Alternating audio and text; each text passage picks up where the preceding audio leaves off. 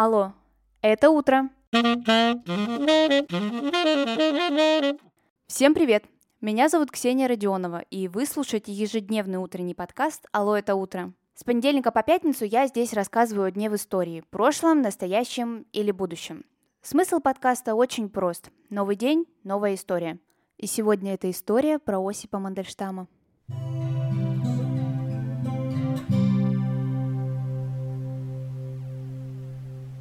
Я вернулся в мой город, знакомый до слез, до прожилок, до детских припухлых желез.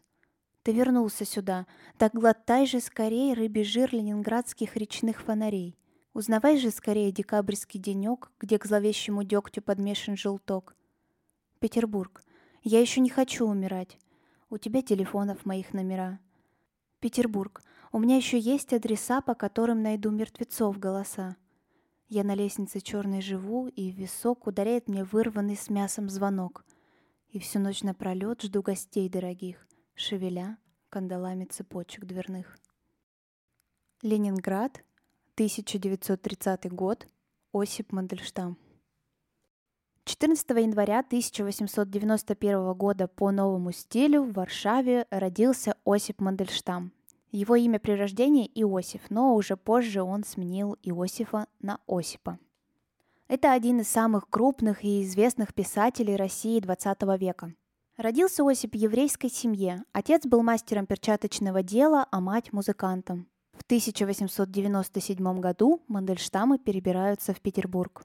Первое образование Осип получил в одном из лучших на тот момент столичных училищ – Тенишевском. Но на этом его образование не закончилось. Он поступил в Петербургский университет на физмат-факультет, но не окончил его. Продолжил свое обучение в Париже и в Германии.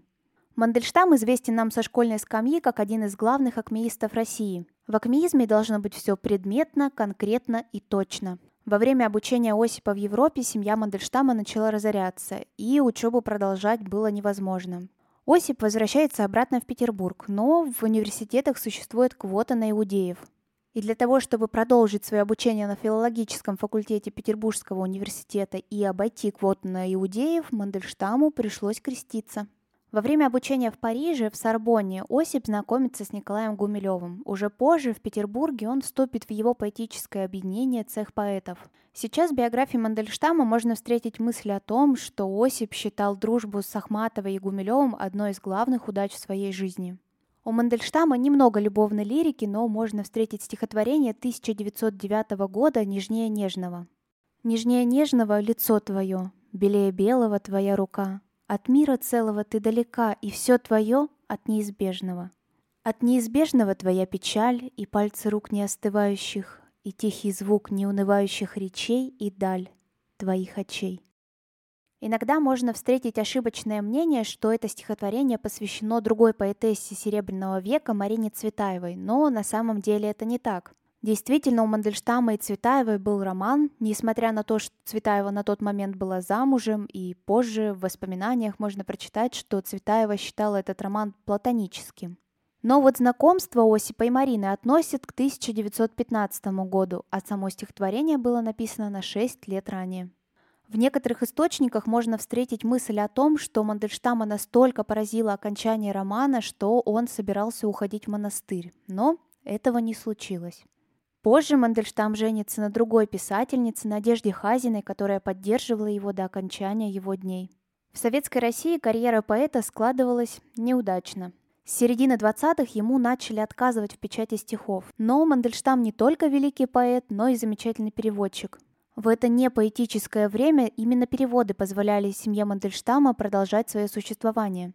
В 1933 году Мандельштам создает одно из самых известных своих стихотворений «Мы живем под собою, не чуя страны». Именно оно оказалось роковым в жизни поэта.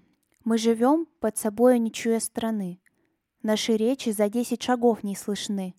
А где хватит на пол разговора, там припомнят кремлевского горца. Его толстые пальцы, как черви жирны а слова, как пудовые гири верны. Тараканьи смеются усища и сияют его голенища. Думаю, что многим понятно, что данное стихотворение было посвящено Сталину. Хранить такие записи было невозможно, и Мандельштам прочитал некоторым своим знакомым это стихотворение. В том числе и Борису Пастернаку. Ему приписывают следующие слова. «То, что вы мне прочли, не имеет никакого отношения к литературе и поэзии. Это не литературный факт, но факт самоубийства, которого я не одобряю и в котором я не хочу принимать участие». Несмотря на то, что бумажных записей у поэта не осталось, на Осипа все равно донесли. Мандельштам и его жена Надежда отправляются в ссылку в Воронеж. Несмотря на то, что срок ссылки закончился, Мандельштама арестовывают вновь. Его приговорили к пяти годам лагерей за контрреволюционную деятельность, отправлен этапом на Дальний Восток. Во Владивостоке в 1938 году Осип Мандельштам умер. Причина его смерти и место захоронения до сих пор точно неизвестны. После смерти Сталина Мандельштама оправдали по одному из дел, а спустя 30 лет и по второму. Когда Мандельштама не стало, его произведения в Советском Союзе были запрещены еще на протяжении 20 лет. Многое дошло до нас благодаря его жене Надежде Мандельштам. Что-то она перевозила с собой в бумажных вариантах, а что-то только в памяти. В 70-80-х годах были опубликованы несколько книг воспоминаний Надежды Мандельштам о ее муже. Прямых наследников они не оставили. Сегодня, 14 января, исполняется 131 год со дня рождения великого поэта. Спасибо, что вы прослушали этот выпуск до конца. Ставьте оценку подкасту «Алло, это утро» и рассказывайте о нем друзьям. А всю визуальную составляющую, как всегда, вы сможете найти в телеграм-канале «Алло, это утро». Статьи, фото, видео и много чего интересного. Будьте открыты новому и чаще читайте стихи. До понедельника.